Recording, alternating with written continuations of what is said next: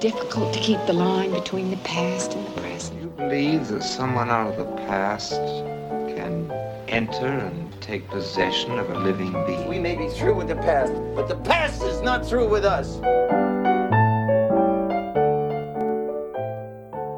Welcome back to the Next Picture Show, a movie of the week podcast devoted to a classic film and the way it shaped our thoughts on a recent release. I'm Keith Phipps here again with Scott Tobias and Tasha Robinson. Genevieve Koski, our usual co-host, is not with us this week, but we promise she is alive and well and not in a Tupperware container somewhere near a desert motel.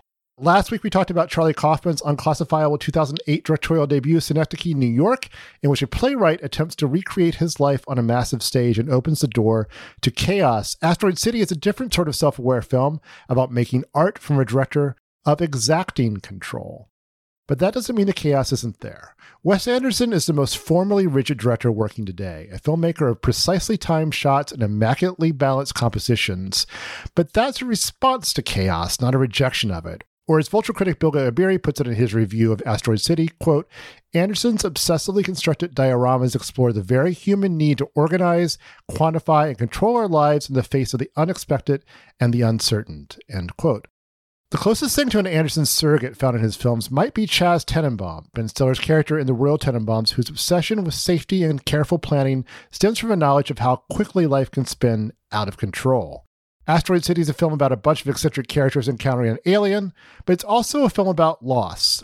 If Asteroid City has a central character, it's Augie Steenbeck, played by Anderson regular Jason Schwartzman, a father who's using his family's cross country trip to Asteroid City as an occasion to finally tell his four children that their mother has died. In the film's most moving moment, Schwartzman, as the actor playing Augie in the play within the TV special that serves as the film's framing device, it makes sense when you watch the movie, uh, wanders away seeking answers to why his character burns his hand, but also to more broader issues of death and grief and the cosmic silence that greets us whenever we ask such questions and what we do to make up for that silence. We'll talk it over after the break.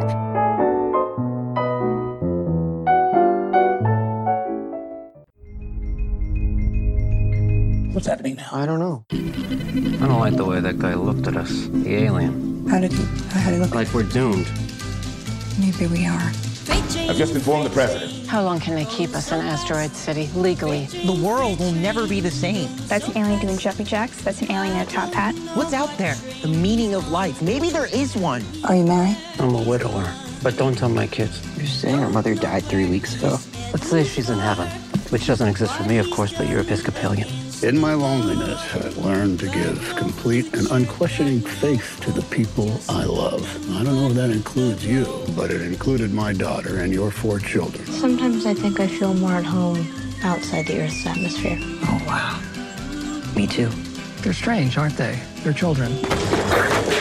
Compared to normal people. Yes, that's correct. It's true. Hmm. Freight train, freight train. Asteroid City, what do you think, Scott? What are your impressions of Asteroid City? I wish I, I wish I could like give you a strong impression because it is a it is a film like a lot of Anderson films and especially a lot of recent Anderson films that is so dense and so well, so layered and has so many characters and so much going on it's a, and also a very small space too that it's hard to know how it's hard to know how I feel about it really. I mean I, it's uh, that's a very strange thing to say on, on a podcast in which we were talking about our feelings about a movie but but I think I I feel like I'm still kind of sorting this film out. I mean it has all of the things that you want to uh that, that you like in an Anderson film. It does it, it looks incredible. It's evocative. It, it, it kind of bears down on a very specific time and place and feeling in American life. It has the, these elements of uh, melancholy. It has these, uh, uh, you know, kind of a Moonrise Kingdomy teen romance on the side. There's a lot of stuff here, but as far as it, it's, but it is a very vexing film for me on first viewing. I, I didn't quite connect to it as immediately as I would have wanted to, but I have that feeling that again I return to it, and like so many other Wes Anderson films that, that have missed me slightly on the on first viewing, it might connect to me again later on. It was it was one that I regretted not having the chance to see a second time before this podcast. Yeah, I could stand three or four more views of this myself before we get into it if we want to just break here and come back in about two weeks. I had the same feeling of just, it's so dense. There's so much going on here, which is funny for a movie with such big, wide open spaces, both in the set design and just sort of between characters and between concepts. I came out of this one with a more positive feeling than I did with, say, The French Dispatch, which is another very dense movie where there's a lot going on, but where I felt even less of a sense of connection between the ideas, between the characters, between me and anything going on on screen. That one felt like a very clever movie, but also just sort of a, a series of, of gimcracks that uh, didn't necessarily fit together. And here, everything seems to fit together. But in terms of kind of like sussing out a, a, bigger picture meaning to all of it, there's a repeated line late in the film that strikes me as kind of a thesis and a thesis that connects in a very meaningful way to uh, Synecdoche to, to a point where I really wonder if it was one of the major influences here. But with that out of the picture, there's just this sh- movie shifts so quickly between so many different characters who are all kind of experiencing their own thing and kind of navigating their own little worlds and their own little anxieties and their own little choices that it just feels really hard to pin down kind of the connections between things. So to me, the clarifying moment was the one I alluded to above, and it's a little spoilery, but it, it is when uh, Schwartzman, as the actor playing Augie Steenbeck, kind of wanders out of the play. So we're kind of out, of, which is you know essentially the, the, bulk of the film, which looks like a which looks like a film. Um, yes, it is, it is the odd you know it's the odd conceit that is actually somehow a representation of a play. Uh, but he wanders backstage and he keeps wandering, and he goes to the balcony outside next to an adjacent theater and ends up talking to an actress played by Margot Robbie, who was supposed to be in his play, but her scene got cut. And it was supposed to be a scene of the husband and wife in heaven or a dream of them in heaven and the discussion they have and she recites the monologue. And I found, and the, the, film just, you know, which has been very, very busy and, and moving about and, and, you know, the camera moves, the people move, all kinds of things are happening. And it just kind of dwells on that. And it's just this really remarkably moving monologue about about loss and about death and about uh, just sort of the the, va- the vastness of it all. And to me, that's kind of like brought the whole movie into focus for me. I mean, that's, that's kind of what it's all about. The rest isn't just noise, you know, but but it is ultimately all kind of in service of, of that thing. And and also the moment when you realize that the when you're told that the playwright responsible for all this has died. So you have this author who's no longer present, whose work we're supposed to make sense of, not unlike those of us here on on Earth uh, who have you know wonder what it's all about and have no one to tell us, and then, then you have the the actual characters in the work itself asking the same questions. To me, I mean, you know, I I I'm looking forward to seeing it again. I I don't feel like this one really eluded me the first time as others have. The only movie that was like kind of lessened to me on, on, on revisiting it was was French Dispatch. But like you know from from Tenenbaums on, it's like I've always liked the movies better each time I've I've gone back to them, and that I suspect that might be the case here too. But I also felt like you know I kind I kind of I kind of got this one. I don't I don't know though. I will say I think there's a one of the things I admire about this movie and admire about Anderson is, in general is just it is a work of narrative architecture. It's so elegant and and, and so multi layered and and uh, in this case, uh, you know, metafictional.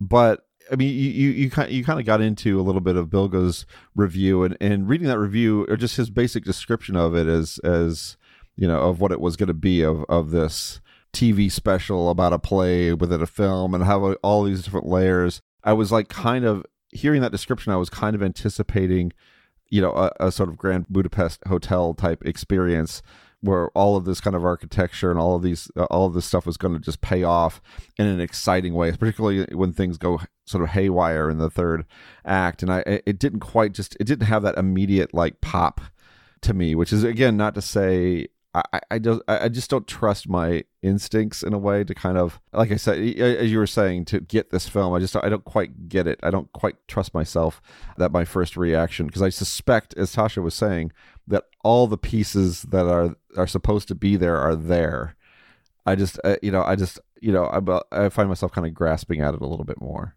I think maybe one of the elements here, I've been like, sort of trying to piece together. I think it was the Steven Soderbergh film Full Frontal that was made primarily via uh, a, a form of improvisation where he worked with the actors closely to kind of create the characters and have them in a, in a very Mike Leigh kind of way.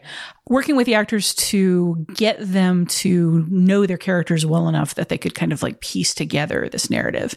And there's a behind the scenes snippet of him working with Julia Roberts and he's confronting her with uh, he's basically interviewing her and she's in character. And then he brings something up. I think about maybe her being an Oscar winning actress. And she kind of blinks and she's like, wait, am I? And he's like, well, you are. And he's talking about Julia Roberts and not the character that she's trying to be in. And she like comedically, deliberately, uh, showily freaks out and like leaves the trailer. She's just like, I don't know who I am. I don't, I don't know what's going on anymore. And I feel like that's what happens with Augie's character and it's specifically because of a moment where the character that he's interacting with, played by Scarlett Johansson, challenges him to use the grief over the death of his wife in the reading of a play that she's rehearsing that is the character's next acting project because the character is an actress. And it seems like that's maybe what sets Augie off is he's being asked to think of he is an actor playing oh the role of a man who's being asked to play an actor. He's being asked to use the grief of his character to play a third character. And it just seems like that's where it all spirals out of control. And i feel like on a second or third viewing we might be able to put together more of this kind of like like layered effect. There are all of these ideas within the story. Uh, the one that maybe stands out for me most is the the bank of vending machines that sells things like pre-mixed martinis, uh, which we actually get to see mixed within the machine, but also real estate. You know, uh, chunks of land in Asteroid City.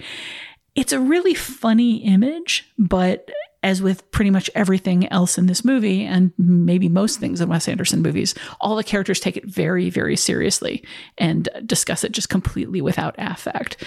And I feel like there's just a lot of different puzzle pieces that, much like Augie, much like Julia Roberts, I'm not quite equipped to see like how all of the different layers of the narrative work together.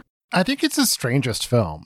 I, I do. I think it is uh, one where it is just very you know happy to be very a very peculiar experience and to have a, a very amusingly off kilter world in a way even that other Wes Anderson movies aren't. Um, you know, I, I, I don't know. I, I, I did really I enjoyed spending time in this world. Was there a large percentage of the the movie for you all where you just thought I'm just watching a movie, where you just forget about the whole framing of it as a yeah as for a, sure. I mean, there's so I much. I mean, it's, why... just, it's a massive amount of the film. Uh, I mean, and I guess maybe that makes it more effective when you get to that scene that you're talking about, Keith, where you'll get that reminder. It's, it's more bracing because because it's not a uh, device that that Anderson has leaned into maybe as much as you expect, given the you, you know given the setup. That didn't happen for me though. I mean, I was thinking the entire time about how we were specifically going to compare it with Synecdoche and and talk about the meta aspects mm. and and the play aspects, but I was also trying to use that as you know in the way uh, Caden's attempt to make art is kind of the key to understanding like all of the bizarreries of Synecdoche. I felt like surely the idea that none of this is really happening and it's all a play is part of the key to what's going on here, to what this story is is fundamentally about. So I kept that pretty consciously front of mind. And the fact that the whole world looks like a, a stage set, like everything is very flat and simplistic, and everything ceases to exist if you go past a certain fairly small radius uh, to the borders of this town, I, I think kept it pretty top of mind for me. But it's so hmm. cinematic, though. You know, I yeah. know, I know what you're saying. I appreciate Dog, your, Dogville. I think, I think you're not. right. What's that? Dogville. This is not.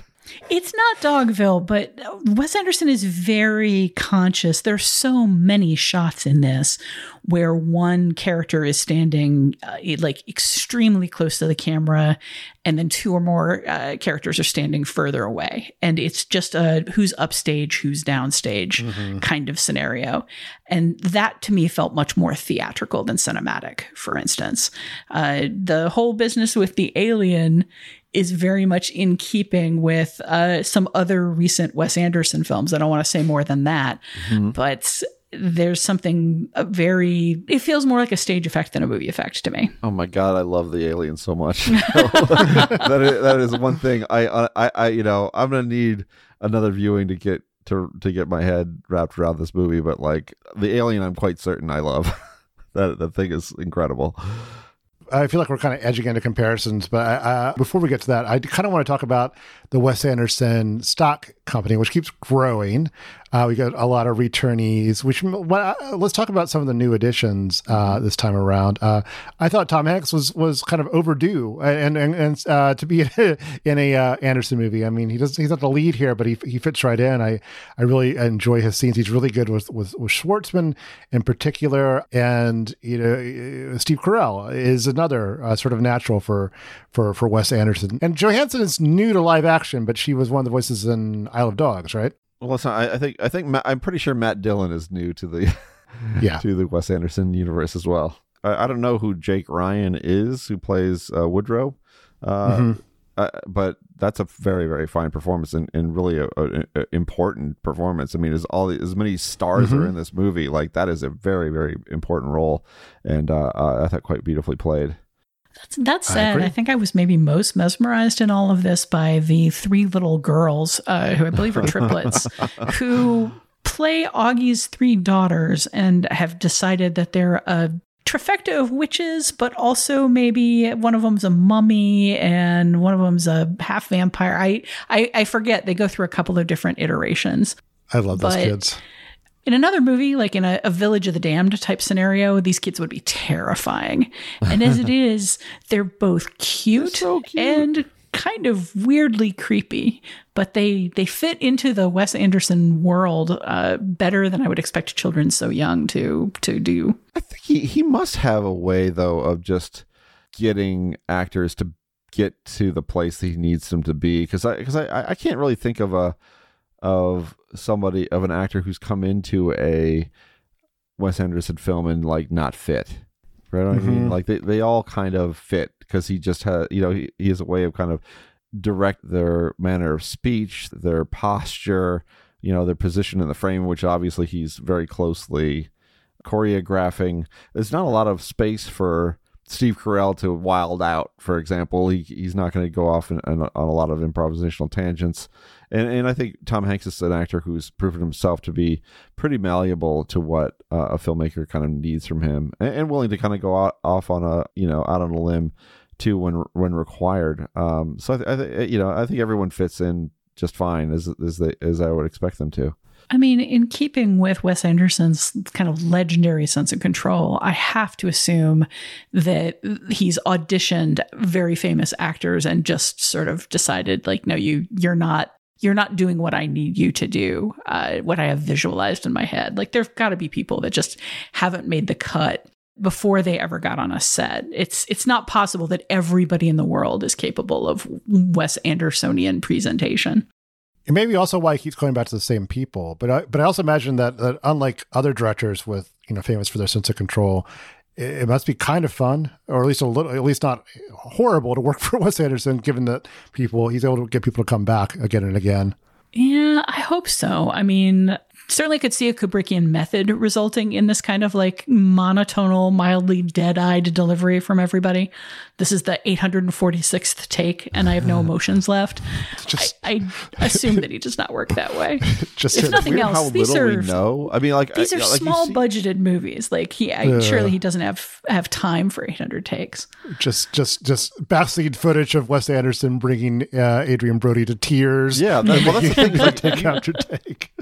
I've seen plenty of behind the scenes footage of you know the the types of the small touches he likes to put in his movies and the in the production design and all, all that sort of thing. But uh, you don't hear do you hear anything about how he works with actors and how what that experience is like is that any you know whether he demands 100 takes or something or whether No, or he does rehearsals whether everything is done on the set like whether there's room for improvisation like all like has that discussion happened with him or have i and i've missed it surely right Not, not he seems to do very limited interviews. he talked to me I interviewed him once, but it was that's when he was, you know, young enough and, and hungry enough to do interviews. Yeah. Um, I remember there's a moment on the I in was the world. invited on a road trip on his uh, personal right. train, and they rescinded. It sounded like the most exciting thing in the universe, and they like rescinded it like eight hours before. Yeah, that was I've weird. Never been remember that. sadder. But uh, um, um, I, there's a moment on like there's a real Tenenbaums behind the scene feature where they're dealing with with the hawk, right? The, the in, in that in that film, and like he talks to the trainers like can like something like can the hawk kind of like hover for a second before it lands, and the trainer looks at him like, "What? Do you, no, how, not how hawks work." You know that that to me perhaps that's like the best peek behind the curtain I, I've, I've seen of of Wes Anderson sensibility on the set, but he was perfectly genial about it. I don't think I don't know if there's necessarily like a, a monster, uh, uh, the, um, you know, monstrous behavior that we just haven't heard about. Uh, but who knows? I will say, I mean, I found this film uh, very genial. I found it pretty funny in a deadpan kind of way. I enjoyed it. I'm positive on it. But I get to a point where I just don't care for the Andersonian performance anymore. Just in terms of it's gotten more and more and more mannered to the point where I'm just not seeing emotion in any of the actors anymore. And there are a couple different bits in Asteroid City specifically where people are called upon to express emotions that other people feel they should have. And they they do it in a, a strained, this is unnatural and I don't know how to do it kind of way that makes the uh, the very idea of having natural emotions feel like awkward and alien. And to my mind, it it starts to become self parody. You know, it's his stuff has been becoming more and more and more mannered. And while there are places where I really like it, when everybody is giving the exact same performance, it starts to get feel a little too M Night Shyamalan for me. It just it Mm. starts to feel like I like a lot of these actors because they're good at acting and and part I like movies because they make me feel things. And I just I really am not sure that this movie is designed to make you feel anything. It's Mm.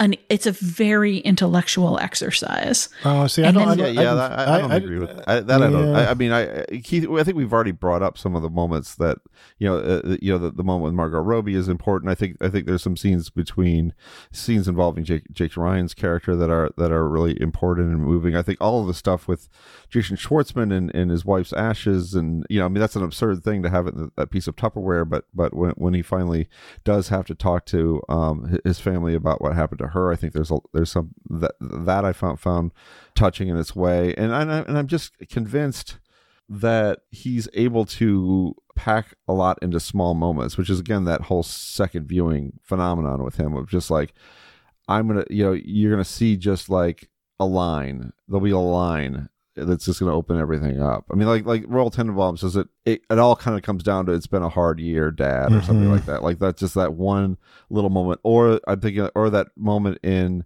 uh in Rushmore where Max Fisher finally introduces the Bill Murray character who is to his father, and the look on Bill, Bill Murray's face. It's just that, that look of re- of recognition. Such a small moment is so important in kind of unlocking um, where the film is at emotionally, and and I, I'm just going to trust that. I think those moments are there in Asteroid City, and I'm going to trust that I'm going to respond to them maybe a little more strongly than I did uh, on this first viewing. Well, I mean, it feels like the the core moment here has to be the point where the entire movie yells at you about what the theme is. I mean, there's a, a literal breakdown where everybody in the cast like looks at the screen and we we cut from place to place to place with everybody in each case. Like it's it's a it's a Spike Lee like wake up people wake up moment you know and what they're all chanting It is, but like you, you, the the chant is you can't wake up if you don't go to sleep, and and you know, if that's the message of the film, please explain it to me because Yeah. I, I, you know, Yeah, I I, have uh, trouble there's a couple of different ways that things it could be, but I don't think there's. It's also pretty pretty cryptic as well. Well, I mean, uh, the way I took it by that time, I was feeling pretty numbed by that time in the movie by so much input, you know, so much very fast paced dialogue, so many kind of like big ideas and big changes packed into such a small space, so many characters,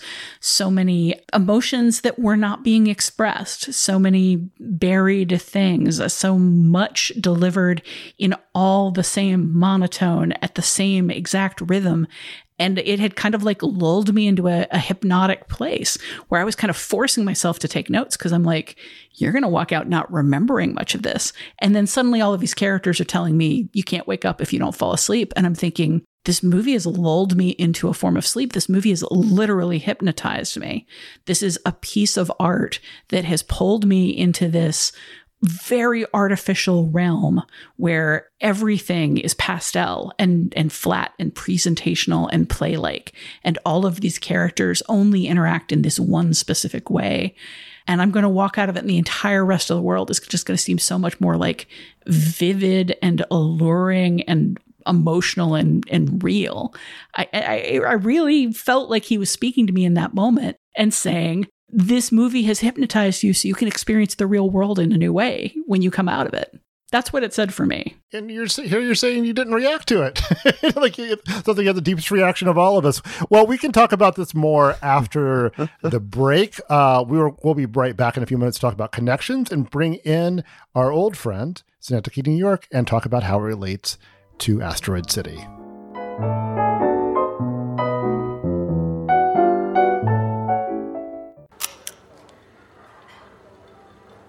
You took a picture of me. Uh huh. Why? I'm a photographer. You didn't ask permission. I never ask permission Why not? because I work in trenches, battlefields, and combat zones. Really? Uh huh. You mean you're a war photographer? Mostly. Sometimes I cover sporting events. My name is Augie Steenbeck. Mm-hmm. What are you gonna do with it? That picture. Hmm. Well, if it's any good, I guess I'll try to sell it to a magazine, now that you mention it. Midge Campbell, eating a waffle. Now it's time for connections, where we bring these two films together and talk about all the things they have in common. So, when you first proposed, this was a this was a Tasha Robinson idea, this this pairing, and when you first proposed, it was like I don't I don't know, I, I knew there was a meta element to the Anderson film, but it didn't strike me as as I didn't think it could possibly be as you know important or key to the film as it was to Synecdoche, New York, and yet here we are. I think it's actually a really quite strong, quite a few strong connections. Let's start with the meta ness. How how do they use that? The, the framework and the self awareness and the postmodern touches are, are, are they working toward the same ends here? I think that for me, at least, Asteroid City did feel like it was again about the struggle to create art. Maybe because, as you say, that the key feeling moment, at least, the maybe most viscerally emotional moment, is when the actor playing Augie steps away from his role mid play to go question what he's doing and why. And the director, played by Adrien Brody, says, you know, yeah, you you don't understand the play. You have to just go do it. It feels part and parcel to me with Synecdoche in terms of there's art going on and you have to be a part of it. And it's trying to portray life, but it's portraying it in a, a very flattened and artificial way. But the only way you're going to understand it is by doing it. You're not going to understand it by me trying to tell you what you feel. So in in the same sort of way both of these stories do seem to be about people struggling for connection, people kind of losing track of what's important and people examining the art that they're making as they're making it and, and trying to see whether there's something real there, something meaningful, something that that feeds them. But the the one contrast though here is that you know you certainly get in Synecdoche, New York, who the Charlie Kaufman person is, uh, and, and that person is at the center of the movie, and, and it is it is that mind and that impulse to create art, art, all that is examined. That's the Caden character. That's Philip Seymour Hoffman. The writer here is uh, what Edward Norton's character, right? Mm-hmm. Right. I mean, so, so I'm, I'm, i say that as if, as if I'm asking a question, and so that I mean, that that there is a pretty strong contrast between the two in terms of these movies as potentially being portraits of an artist and and how art works and what the att- attempt is and what it tells us about the person who's creating it. It's it's it's a lot more distant from that creator character Asteroid City is than than uh, Synecdoche. Well, I mean, one thing that you might want to keep in mind is that with Synecdoche, the director and writer is the same person, both in terms of the movie that you're seeing and in terms of like the on screen avatar of him. Mm-hmm. But in Asteroid City, you have a writer who's like a cloistered, crotchety person who pushes people away, mm-hmm. but people can get around him by knowing the very precise things that he likes. And then there's also the director who's just been through a tremendous loss and is separated from his life and from the the person he loves and is trying to navigate his his successes and his failures and is also the one telling people like just get get in there and do the art champ. So those are those are kind of two very different characters. And i don't know if you want to try to see them as two different aspects of wes anderson or two different characters very much outside wes anderson i just don't feel at this point like i know wes anderson as a person well enough to say where he is in this movie if he is in this movie. I know his sensibility, and I certainly know yeah. the style is instantly recognizable. I I I, I know his sensibility. I, I, think I feel like I have a a there's a there's a sort of a, a wistful, bittersweet uh, drollness that unites all his films. But you know, as for the man himself, I, I don't, I don't know, you know, I don't feel like there's this powerful Charlie Kaufman esque personality that we've ever seen in you know in interviews or presented as sort of a surrogate in one of his movies either. Well, I mean, you, you mentioned the Ben Stiller character in Royal Tenenbaum seeming, I guess, like somebody we might compare to Wes Wes Anderson, but I mean that until you said that, it never would have occurred to me. Yeah, to, to me, case. it's just a matter of, of the, it's a character uh, most concerned about creating control. sort of order out of chaos. You know, yeah, is, yeah, he's been through he's been through a lot and is right. So I mean, but that's that's sort of telling, isn't it? Because because you can you can watch any Charlie Kaufman movie and and and point at the Charlie Kaufman guy. you know, I mean, you know who that you know where he is in this his movies, and it's not like Wes. You, you don't see where Wes Anderson's fingerprints on every single thing. I mean, quite literally his fingerprints, uh, I guess, if you're talking about Isle of Dogs and Fantastic Mr. Fox. But like in terms of I, you know, identifying any specific character as a reflection of of who Wes Anderson might be, you know, that becomes a much thornier proposition. It feels like at, at that level, there's a little bit of distance. There's a small press companion book that I'm going to be very interested in picking up called Do Not Detonate Without Presidential Approval, which is the stamp that we that. see on, on the side of uh, awesome. an atomic bomb being shipped off to testing. Mm-hmm. But it's a collection of essays about movies that Wes Anderson says inspired this this movie. And like as far as I can tell, they're all like older pieces. Like there's uh, Molly Haskell writing about Ace in the Hole, and uh, oh, yeah, here's a there's a piece from uh, Pauline Kael about Nashville, and uh, there's a, a, piece about the River's Edge, a piece about Inferno, a piece about Failsafe, a piece about Marilyn Monroe. Well, are they are, are so th- these are all previously written pieces then, or, or, there's an interview at the top with Wes Anderson that I'm hoping has uh, some kind of insight into how all these pieces fit together. Mm-hmm. But for the most part, you know, they're older works that mm-hmm. are just kind of meant to be explicative about some of the specific movies that, well, movies and other elements that inspired him. Mm-hmm. And it just feels like the most. That Francois Truffaut did not write an original essay for this book, nor did uh, Jorge Luis Borges. Uh, there's there's just a lot in here that uh, somehow he did not get Bosley Crowther to write something new what about, about uh, what, what, about, City. What about reveal subscriber Molly Haskell? Molly Haskell subscribes to our newsletter. I'm just I'm geeking out about that still. It's been a couple weeks. I, Feel I, free I, to continue geeking. Not to not to not to not to pull back the curtain, but yeah, I can't Not now now it's like I can't think of Molly Haskell now. It's just it's it's blowing my mind. We got to shape up or ship out, Keith. the the point is though that the subtitle of this book uh, is a portfolio on the subjects of mid-century cinema, the Broadway stage, and the American West, and it just seems so Wes Anderson that he would approve a book of previously established writings about a variety of movies as indicative of what he was trying to do with this movie rather than granting interviews about what he was trying to do with this movie. So it just I don't know, it all seems it's very recondite. how how he processes all this stuff too because he he he knows film history really well but when it all said and done these these things do get made into Wes Anderson movies like uh, you know I, I I the one time I did interview him was in connection to the Darjeeling Limited and so we had you know so he did talk quite a bit about the influence of Satyajit Ray on that film or and, Jean Renoir's The River. And of course you know you can you can look and you know see those influences if you'd like. But you know he's still making his movies. They're still you know the the, the way these things don't get pro- uh, the, he processes them in their own in his own way. I mean, Nashville's interesting too because certainly the expansive cast of, of yes. you know disparate characters gathered in one place was as much about the place as is about them.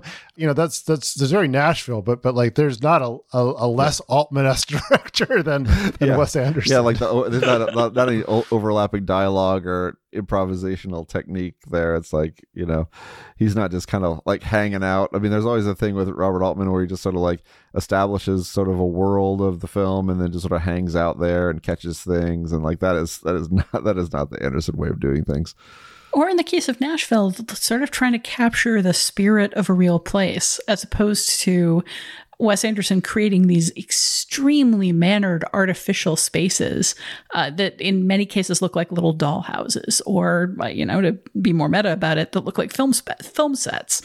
And uh, the idea of, of Nashville I, I just want to see him talk about how Nashville was an inspiration. But kind of like looking through the interview here that he gives as far as where all these pieces fit into place I'm just seeing answers where he just sort of like talks factually. Like he he just talks in like sub Wikipedia entries about like the history of Marilyn Monroe as opposed to talking about why Marilyn Monroe was an inspiration for the Scarlett Johansson character or what he felt was important to draw from her.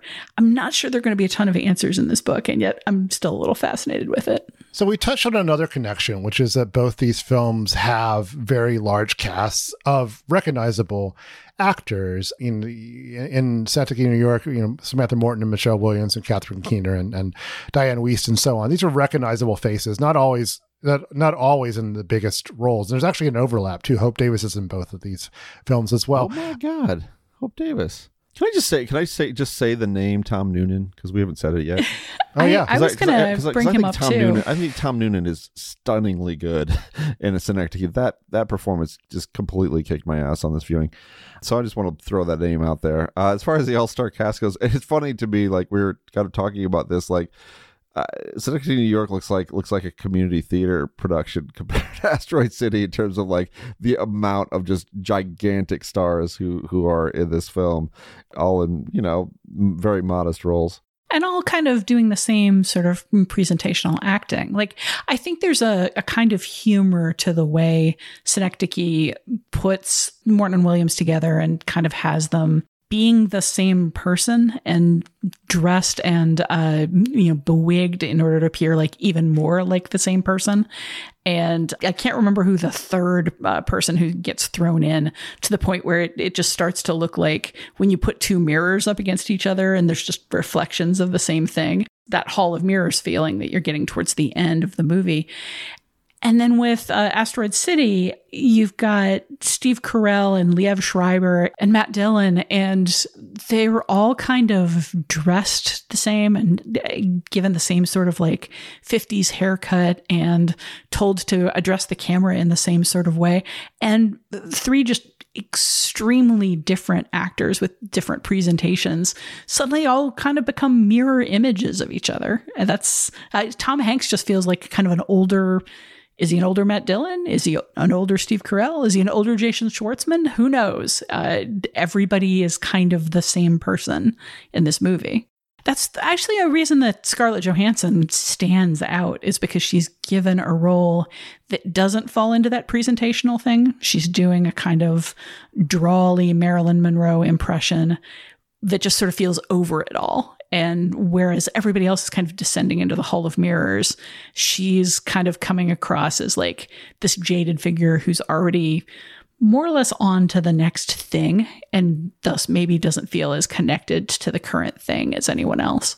Yeah, I really, I really like that performance um, a lot. There's, there's, there's a, there's a, you know, shades of melancholy there, especially that that I thought were were were well served by that performance and small shades of asperity like when she confronts him about taking her picture in the diner there's mm-hmm. just there's a, a bit of control and sharpness to like how her image is going to be used and how people are regarding her that i'm not sure marilyn monroe had is there a thing though where we might expect more from actors who are bigger just as stars i mean you know people like tom hanks and, and, and steve carell and you know Edward Norton and Mar- Margot Robbie as like you know a scene like maybe just not not give cr- enough credit to. I think there are actors who really do stand out and, and have have fully realized you know characters at least as fully realized as they can they can be and, and that are more important to the fabric of the movie. I'm thinking specifically of you know Jason Schwartzman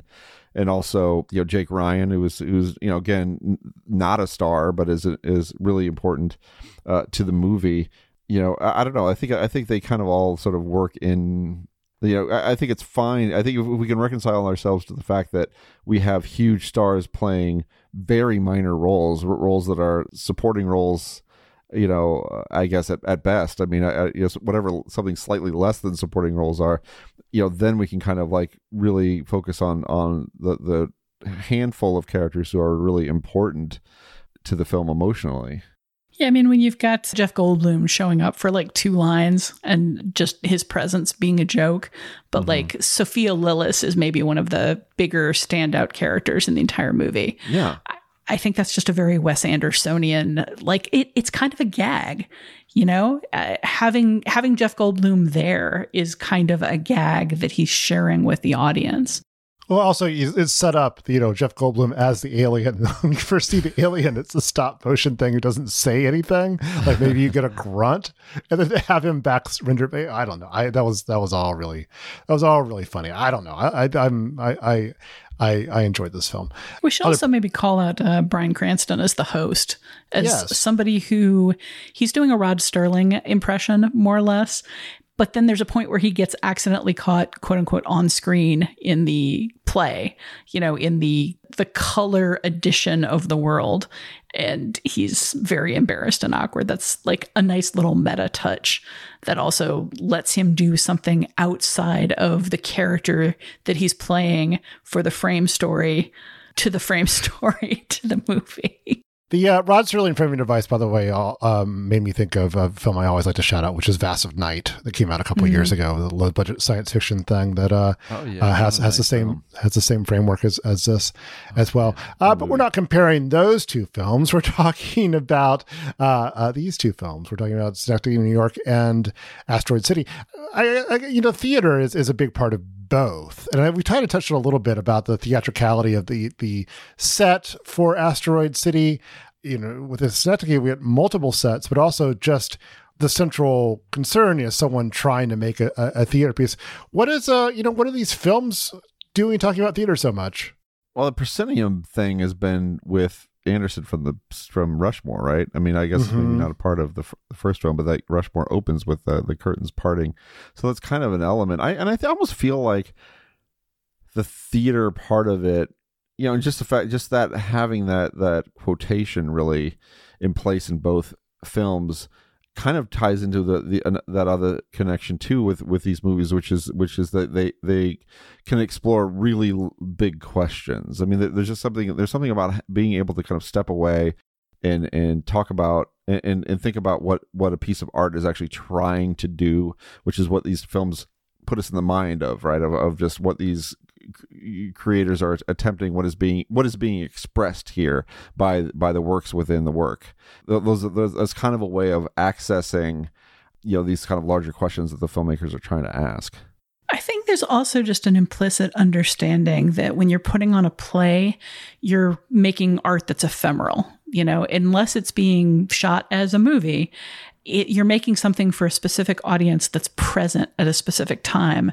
And once that audience is gone, once that story is over, once that show closes, this particular piece of art doesn't exist anymore. And I, I, think that's one of the things that makes it like metatextually rich in a way that Hollywood loves movies about movie making. And as people who love movies, we often love movies about movie, movie making, but movies about directing plays or creating plays are really more inherently i mean look at uh, at babylon and how that movie ends with you know a, a diegesis on the entire concept of we're making art that will outlive us. We're making art that people will connect to a century from now when we're all dust. That's not true with a play. You know with a play you're trying to connect with a character and a, a, an audience and a performance in the moment. And i think when Augie steps off the stage and gives us a glimpse of the audience watching and goes to ask, like, what am I doing? It's because he feels like he's lost that connection. You know, when when the cast member asks, like, when are we going to get an audience? It's been 17 years. When when are there going to be people watching us? It's because they're a collection of actors that have been honing their craft all this time without ever having an audience to connect to.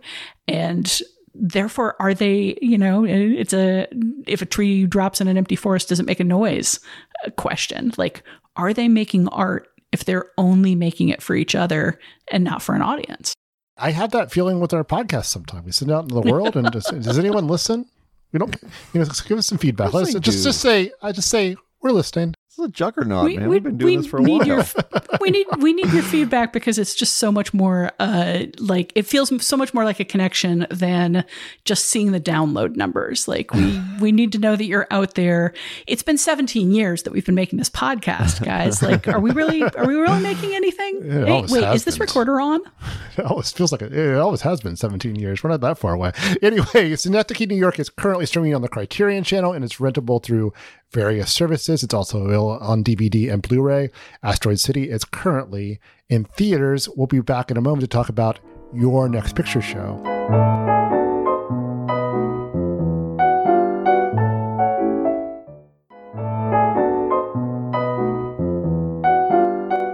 Finally, it's time to recommend a film or film related item that complements this set of episodes. We call it Your Next Picture Show in the hopes it'll put some interesting choices on your radar.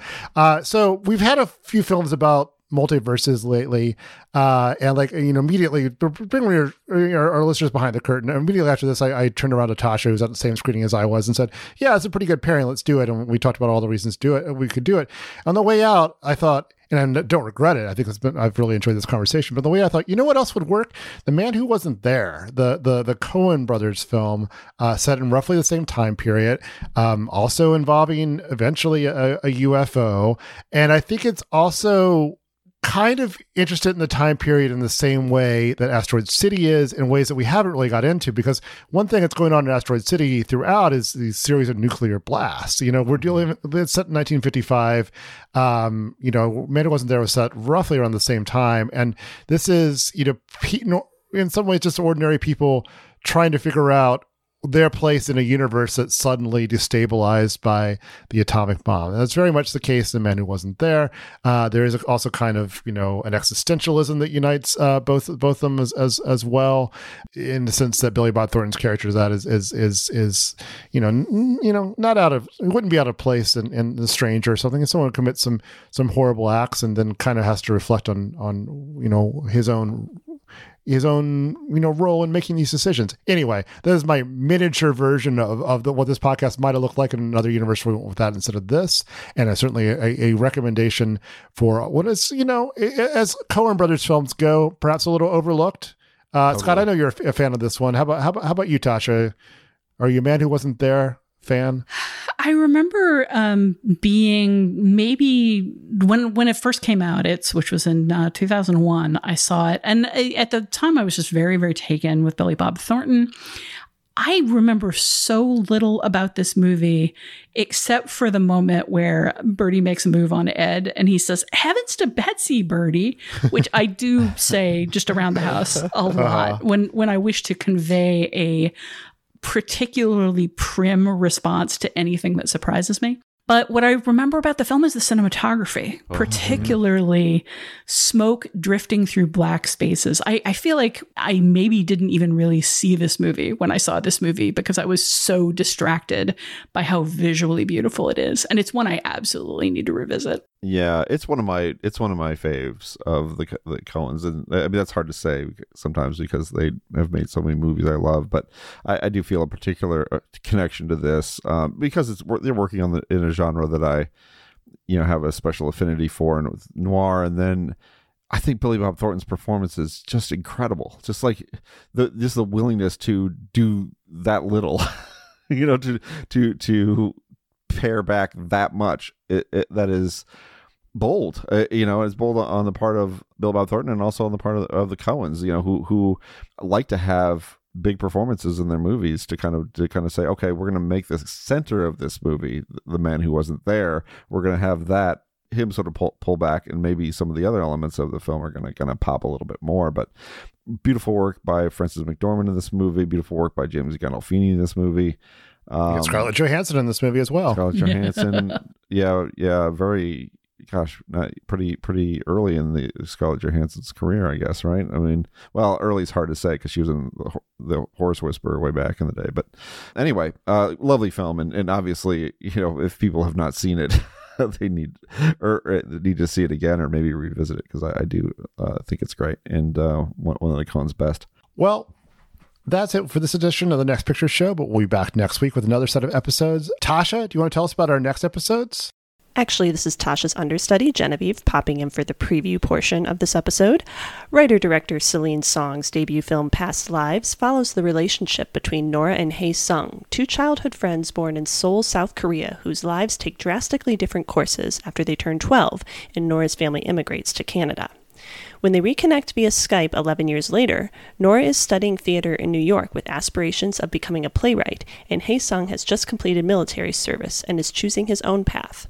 When they reconnect again in the present, their lives have changed once more. And the question of what might have been and depiction of a nascent romance that might never develop into anything more put us in mind of Once, John Carney's 2007 film about a creative partnership between two struggling musicians in Dublin. We'll explore both films and both relationships with our next episodes. For now, we welcome your feedback on Synecdoche, New York, Asteroid City, and anything else film related you'd like to talk about. Email us at comments at nextpictureshow.net or leave us a voicemail at 773 234 9730. Before we close out this week's episode, where can we find everyone these days? Tasha. I am the film and streaming editor at Polygon.com. I'm on Twitter at Tasha Robinson, where I even occasionally say something. And uh, as of this taping, tomorrow morning, I am headed over to NPR to talk to our dear friends at Pop Culture Happy Hour about Elemental. So I'm hoping by the time this episode drops, you can listen to that if you want to hear what we think. Scott, what about you? Uh, yeah, so um, on Twitter at, at Scott underscore Tobias. I'm on Blue Sky as well. You know, just look at my name. I, I, those, those addresses are very confusing. I am uh, my primary uh, writing source is the newsletter I do with Keith. It's the Reveal. You can find that at the reveal.substack.com. I just, just wrote a piece about uh, the late uh, Treat Williams and his performance in Smooth Talk that I was uh, kind of kind of pleased with, and uh, we've got some other exciting things in, in the pipeline, including our, our uh, next Sight and Sound movie, which is uh, discussion movie, which is going to be the Earrings of Madame de. Um, my work is also in the New York Times. it's in Vulture, Guardian, other fine publications. What about you, Keith?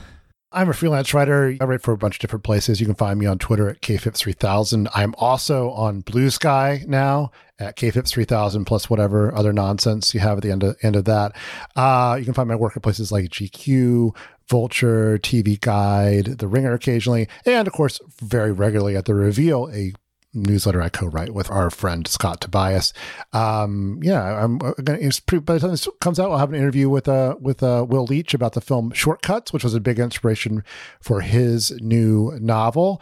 And our absent co-host Genevieve Koski is the TV editor at Vulture and is very rarely on Twitter uh, under her name. Genevieve Koski is at Genevieve Koski. You can stay updated on the Next Picture Show at nextpictureshow.net and on Twitter at, at nextpicturepod.